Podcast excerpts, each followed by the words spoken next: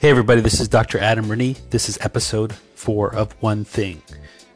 Memory loss, dementia, Alzheimer's, one of the biggest issues right now in healthcare. Today we get an expert's opinion about how to approach early detection and prevention of memory loss, dementia, and Alzheimer's disease, and what to do if you're starting to show changes in your memory. Welcome everybody. This is Doctor Adam Rinde. I am your host of One Thing, where our premise is that change happens with information and inspiration. About today's guest, Doctor Kabran Chapek is a clinician at the Amen Clinics in Bellevue, Washington. He is a Bastyr University graduate. I've known him for about fifteen years when we were student clinicians together at Bastyr University. He's one of my favorite people. He has the perfect combination of intelligence and sensitivity that it takes to be an astute clinician. He's great with patients, has an outstanding bedside manner, and he really has a great mastery on neurologic and brain problems. He has a ton of experience working in this field. Listen in as we dive deeply into dementia and Alzheimer's. At the end of the show, I'll recap with some thoughts. Please share this episode freely on your social media platforms. We're really interested in getting this information out there because it's helpful and useful and can help make the difference in people's lives. Thank you for tuning in today. All right. Doctor Chapek, welcome to the show. It's great to speak with you today. Oh, Adam, thanks. It's my pleasure to be here. Yeah. You know, you, you've always been one of my favorite people. I'm really excited to talk with you. Um, it was great catching up with you for a few moments before we went on the air. Um, you know, I think we should sort of jump in and start talking. Um, why don't you bring us up to speed as to your current clinical focus and mm-hmm. how your career led you to where you're at right now? Well, sure. The, uh, yes, my I, I love that you're doing this podcast too, by the way. This is a really great venture, um, and it's always good to talk to you too. Uh, you know, just the, the short version is after graduation, uh, I worked for about six years in a partial hospital program, working with, intensely with eating disorders. Partial hospital is kind of like a residential treatment center, and mm-hmm. uh, eating disorders, depression, anxiety, um, chemical dependency, really integrative team of people. I learned a ton, uh, became the medical director there, and was there for about six years. And that's where I got my training, my trial by fire in, in psychiatry and mental health. And then I started working at Amen Clinics for about the past six, seven years, um, doing assessments, helping people with all sorts of issues from depression to anxiety, to brain injury, to A D D, Uh, and and also um, dementia and Alzheimer's. Mm, okay, great. And so uh, your clinic is located in the Bellevue area, correct? Yep, we're in Bellevue, um, Washington, and there's, I believe, eight or nine clinics across the country, but we're the we're the Bellevue hub. Okay, and do you see patients um, through telemedicine or in person? What's your What's the setup? Yeah, I, I mostly, well, it's it's about half and half almost now, believe it or not. Um, all in-person visits, um, of course, are in-person here at the clinic, and then I'll do phone or uh, Zoom, which is video conferencing after that.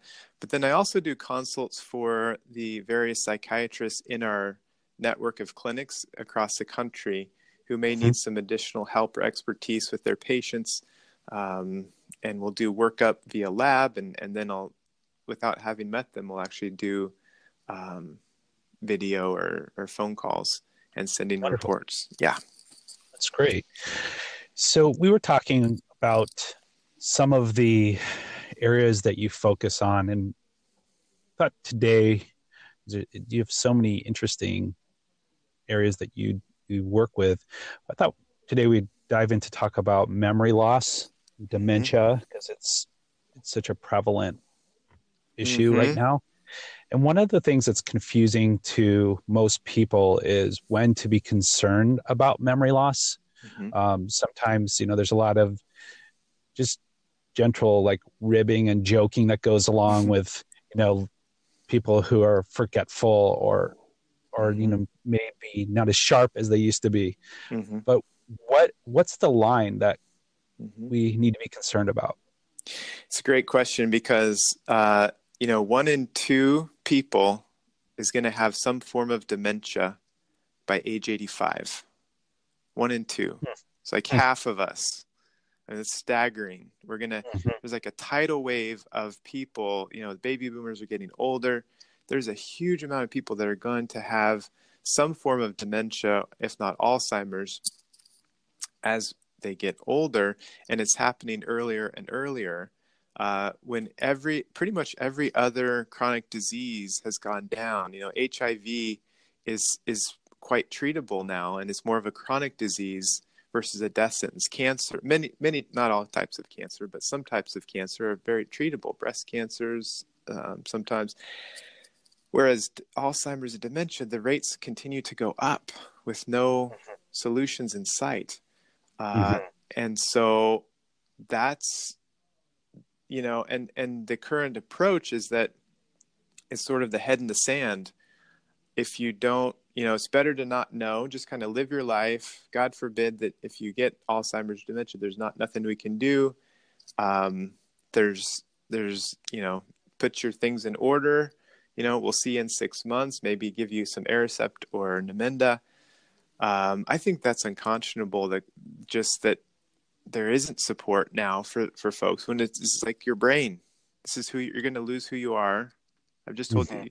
So I think a lot of clinicians, um, feel like they don't want to screen people, kind of back to your question. Like they don't want to screen people because they don't have, they know they don't have a lot of options for them. Mm-hmm. Um, and people don't want to be screened because if, you know, like you said, there's a lot of joking. Hey, it's, you're just getting old. It's just a senior moment. So right. how, how do you know when a senior moment should be worked up? And what I'm always thinking about, it's either one of two things. On the one hand, it's either, eh, maybe it's normal aging. On the other hand, maybe it's the beginning of a neurodegenerative process that's going to end up as Alzheimer's or dementia. Mm-hmm. Do we want to take that chance? Um, No, we want to at least do some simple screening to rule this out. And there's some some online questionnaires. Uh, the SAGE is a good one, S A G E, which can be downloaded and, and you can take yourself at home. And we actually use in our offices as one of the screening tools of many that we use for assessing patients with dementia. Mm-hmm. And you can get a sense, it differentiates normal aging from early stages of Alzheimer's or dementia. There's a cutoff score. Uh, and one of the things too to think about when you are beginning to have memory problems or someone complains of memory problems, and memory problems can happen from young age. You know, there could be fifteen year olds with memory issues up to, you know, end of life memory issues. Um, how do you know what it is? Um, One of the things to keep in mind is it, so you, you, you may be, I come, I have three kids. I'll come home. I'll throw my keys down. They're running to give me a hug. Oh, Dad, look at this. This is what I did at school today. What do you want for dinner? You know, it's like, oh, where are my keys? You know, what? Right. Yeah. And that's more of an attention issue than a true memory issue, because I didn't focus on where I put the keys down and remember. I just kind of absentmindedly toss them somewhere, and then I, but I, I'm not going to run out and think. And that's more of an attentional issue, and there can be, quote, memory problems from that, but it's more what we call working memory, which is super short term. It's just what you're focused on in the moment. You you go to the next room, oh, what did I come into this room for? You know, and you have to retrace your steps. Um, and if if you're able, if occasionally that's normal, that's absolutely normal. Um, if it takes a really long time to remember, more than a couple of minutes, or you never, you know, it, or if, if there's people that you've known for a long time that you forget their names, um, and and also word finding difficulties. That's one early sign where if you're describing something in conversation, you just can't quite pull up the word for that thing. You keep calling it that thing or trying to describe it without using the word, and it's a simple word, um, mm-hmm. then that's the key. And and the thing is, too, if it's different for you, if there's a change for you out of normal, that's that's also a, a key, and, and uh, we call that subjective cognitive impairment versus objective cognitive impairment, where it may not show up on testing, but for you it's not normal. And I would still get that checked out to see if it's it's if it's something to be more concerned about and a thor- more thorough workup needs to be done. Um, a lot, really, one of the leaders in this whole area that has given us a lot of hope that we don't have to um, that there's a new approach is Doctor Dale Bredesen, who's a neurologist right. out of U C L A, um, and and he talks about subjective cognitive impairment having five to ten years. Um, to make significant changes before it's too late. And so right. that's there's time to act. So we can talk about him if you'd like to. Yeah, I was you know, I've read some of his research and his his popular books. Um, and mm-hmm. one of the things that was really interesting, maybe we can just touch upon briefly, is he thinks, you know, sort of this assessment and screening for brain health should happen much earlier than we do. Yeah. So, exactly. for example, I think he has like a series of tests that you might consider when you're looking at your own brain health, almost like you would if you were doing like a preventative colonoscopy um, yeah. when you turn fifty. Mm-hmm. So mm-hmm. can we just jump into a little bit about some of the preventive tests that you are familiar with and that you feel strongly about? Yeah, no, yeah, and um, that, that that's what I love to do, and, and we actually we connected with Dale um, about four or five years ago after his, one of his first studies came out, um, because he's a researcher, he needs clinicians, and so there's a bunch of clinicians that went and, and did training to learn from him, and um, and this this will help answer the question about what labs to do and what to look for. Is that we we want to? It all comes down to one thing. When it comes to neurodegenerative changes, and especially Alzheimer's disease, is this A P P gene or enzyme, amyloid precursor protein. And it's like a molecular switch that flips on or flips off, and it, if it flips on, it signals programmatic cell death and neurodegenerative changes, bad. If it switch, switches off, there's more neuronal cell growth and development. Just like other parts of the body, we have osteoblasts, which build up bone, and osteoclasts, which break down bone. So these mm-hmm. different processes in the body to build up or break down. So in the brain, it just makes so much sense to me when, when I thought this was huge when I learned about this. Um, and, and what affects that A P P gene is all of the things that we talk about in naturopathic medicine. Um, if you eat a poor diet, if you don't exercise enough, Um, if you're deficient in nutrients, hormones, if you have exposure to toxins, especially mold, um, or heavy metals, or infections like Epstein-Barr virus, and there's certain viruses associated with Alzheimer's now. And and he talks about looking at all the different risk factors together and identifying them. And so that's why we, you know, he talks about a, a barn roof with thirty-six holes in it. And we want to identify as many of those as possible and patch them and tip the scales in the right direction. And mm. and so that's where you, you know, that's what we do here is a very thorough workup. You know, we do the psychological testing, um, but also we do a really thorough lab workup to look for inflammation, deficiency. So like H S C R P, we look for nu- nutrient deficiencies, vitamin D, zinc, copper, iron. We look for um, toxicity. We always screen for mold. It's just, in a number of patients and cases, there mold is actually a significant factor in memory, and when we clean that up, memory begins to improve. And so it's not, it's and it's still. What's the key is it, it it's not necessarily it's mold instead of Alzheimer's or or um, Lyme disease instead of. It's like that's what's triggered the A P P gene to signal programmatic cell death, and it's triggered Alzheimer's. So it's like we're trying mm-hmm. to remove as many triggers as possible, and it's it's very affirming for me as as the kind of medicine that we do, to look for treating the cause, to do to fully change your your your um, diet and your extra doing exercise if you haven't been, and reducing stress. That's a really significant piece. So it's like you kind of got to do it all to get the best chance of improving um, your memory and as staving off. Not that you can mm-hmm. reverse Alzheimer's or dementia. You cannot get rid of it, but you can slow it down. This is the real hope. You can slow it down to the point where um, you're you're not progressing, and maybe even improve symptoms. And, and that's the very first goal. And isn't that mm-hmm. much, a much better, more hopeful story than the first one we talked about, where it's like, okay, take Aricept, we'll see you in six months, hope it doesn't get worse. There's not a lot we can right. do. Great. That's excellent information. Thank you. Um, mm-hmm. With the A P P gene, is there other genetic mutations or potentially like single yeah. nucleotide polymorphisms that you factor in and looking at if this is this gene is turned up? Man, that's a great question. I think that's a million dollar question. Like if we could actually look at that closer. The one gene that, that we all should be thinking about and knowing about is the A P O E four allele. Mm-hmm. And uh, it's... You know, I used to think, oh, you're going to get Alzheimer's if you have it. And that's not necessarily the case. You can have two copies, one copy, or no copies. And it's it, it's more than just, um, it's really what it is, it's an inflammatory marker.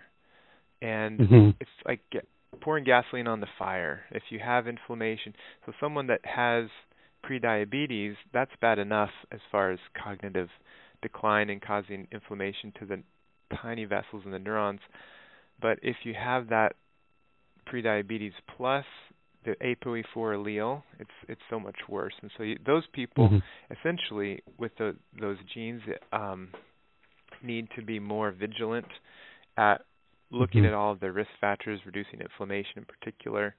Um, but it, you know, and one one is worse than two. It basically increases your chances of having Alzheimer's, but it doesn't mean you're going to have to have it. Like You, you may have heard of the nun study where there was um, some nuns who didn't have Alzheimer's, but when they, on autopsy, they had the brain of someone who, who had Alzheimer's. Mm. Um, and so, um, and they had the genes for it as well. Um, mm-hmm. But they didn't actually have something about their lifestyle prevented it from exactly. expressing. Exactly.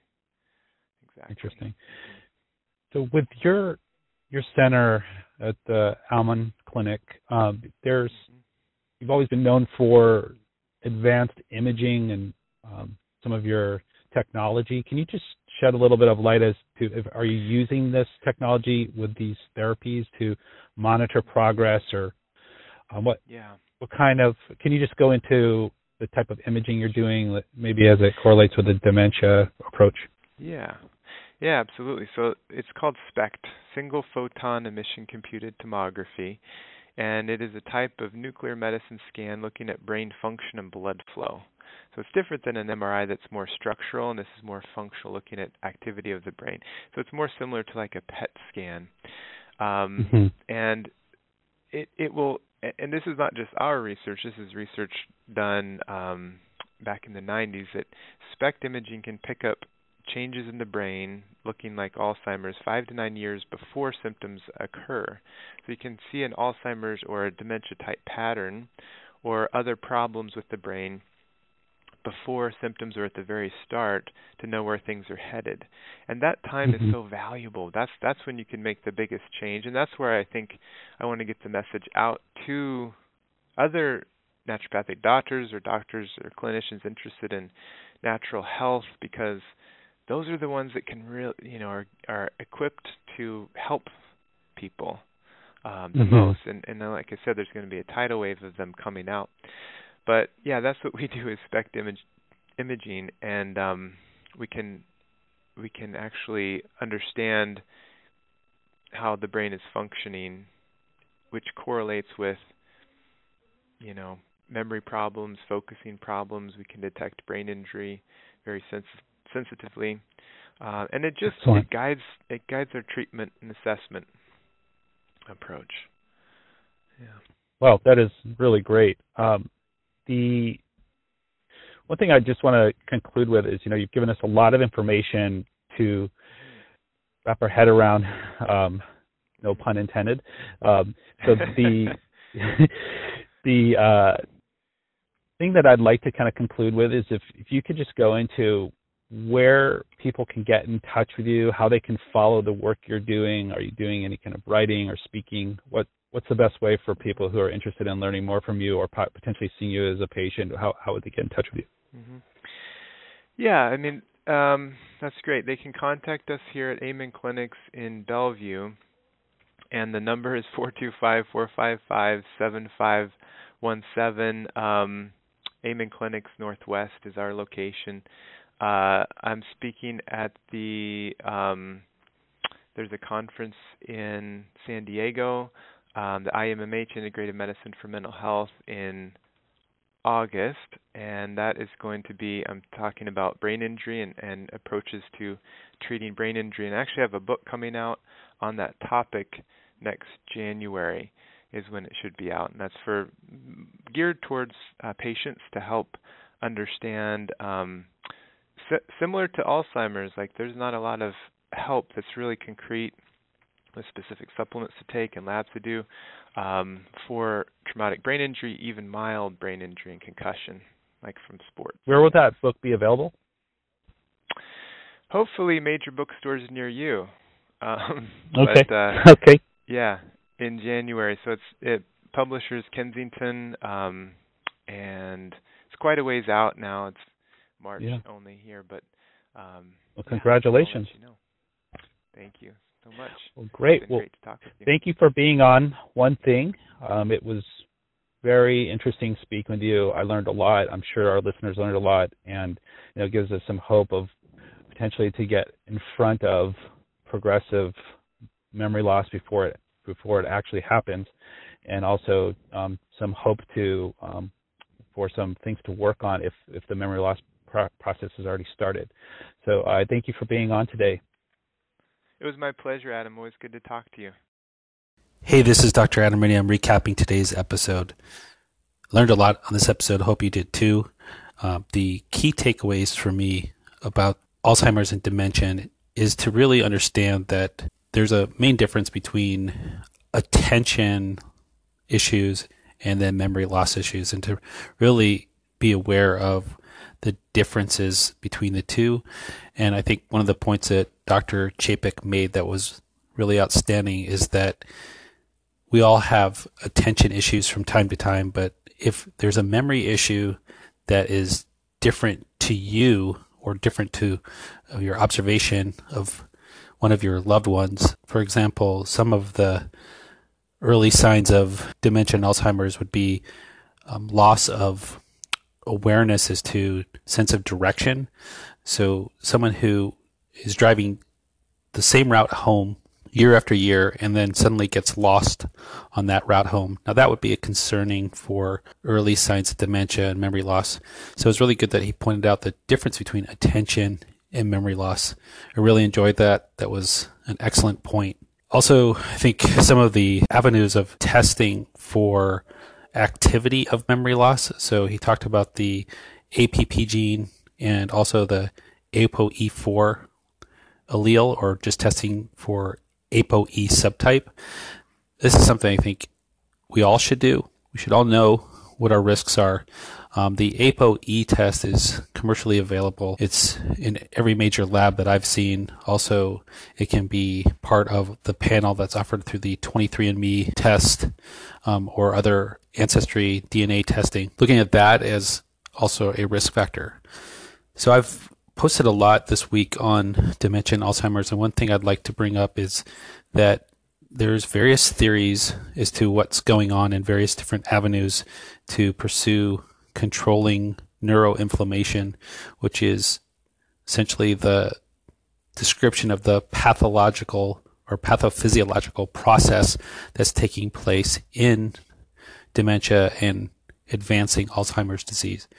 So there's two main components, and one is the amyloid beta component, which is sort of these plaques that are forming outside the neurons, and which are considered to be disruptive to neuronal function. And then the other component is neurofibrillary tangles formed by tau protein. This is a protein that's collecting within the neuron, disrupting its function. So we see both tau protein and amyloid beta plaques in the brains of dementia and Alzheimer's disease patients. And these are the therapeutic targets of most of the medications that are available, um, is to lower the amyloid beta. Now, there's been over a hundred trials with different substances that are trying to lower amyloid beta, and they have all been predominantly considered unsuccessful. So there's obviously much more to the story, and so many targets are now looking at lowering the tau protein, um, not only the amyloid beta plaques. So this is the direction that a lot of the drug therapies are going. In naturopathic medicine, as Doctor Chapek mentioned, and he's he's really on the frontiers of integrative medicine. Um, in these two circles, we're looking at different components of neuroinflammation that might be caused by viruses, molds, also due to blood sugar dysregulation. And in my world, I look a lot at some of the neuroinflammation that's being caused by the microbiome. And other aspects that are being looked at are something called glutamate toxicity, which is um, a neurotransmitter that may be toxic to the nervous system tissue. So these are other angles that are being approached for Alzheimer's disease and dementia. So right now, because everybody's really trying to figure out what's going on here and how to best control neuroinflammation, we're looking at many different routes um, to help sustain or preserve tissue. I don't think anybody knows right now if there's a cure for Alzheimer's disease or if you could even reverse it. But as Doctor Chapek so astutely pointed out, is perhaps this can, these approaches can um, delay the onset of Alzheimer's disease or also slow progression. And at the very least, it gives some empowerment to the patients to work on health issues that are potentially overall going to make them feel better. One last thing I'd like to say is there's a big emphasis in the Alzheimer's world with um, emphasis on sleep and the discovery of this um, system called the lymphatic system. And we are learning that circadian rhythm normality and um, attunement to circadian rhythm is key in helping our brains recover each night, and potentially will be another major avenue of helping with slowing progression of dementia and Alzheimer's, and maybe as a primary prevention, is to work on the lymphatic system, which is a nightly detoxification system that has been discovered in the brain that's mediated by glial cells. So it's an exciting area. It's very troubling to see anybody deal with dementia, Alzheimer's. It affects the caregivers on a deep level, and obviously the patients on a deep level. It's considered in medicine and in healthcare as a, a long goodbye, and um, it's something that we all need to figure out how to help and prevent. Thank you for tuning in. We'll speak to you next time on One Thing.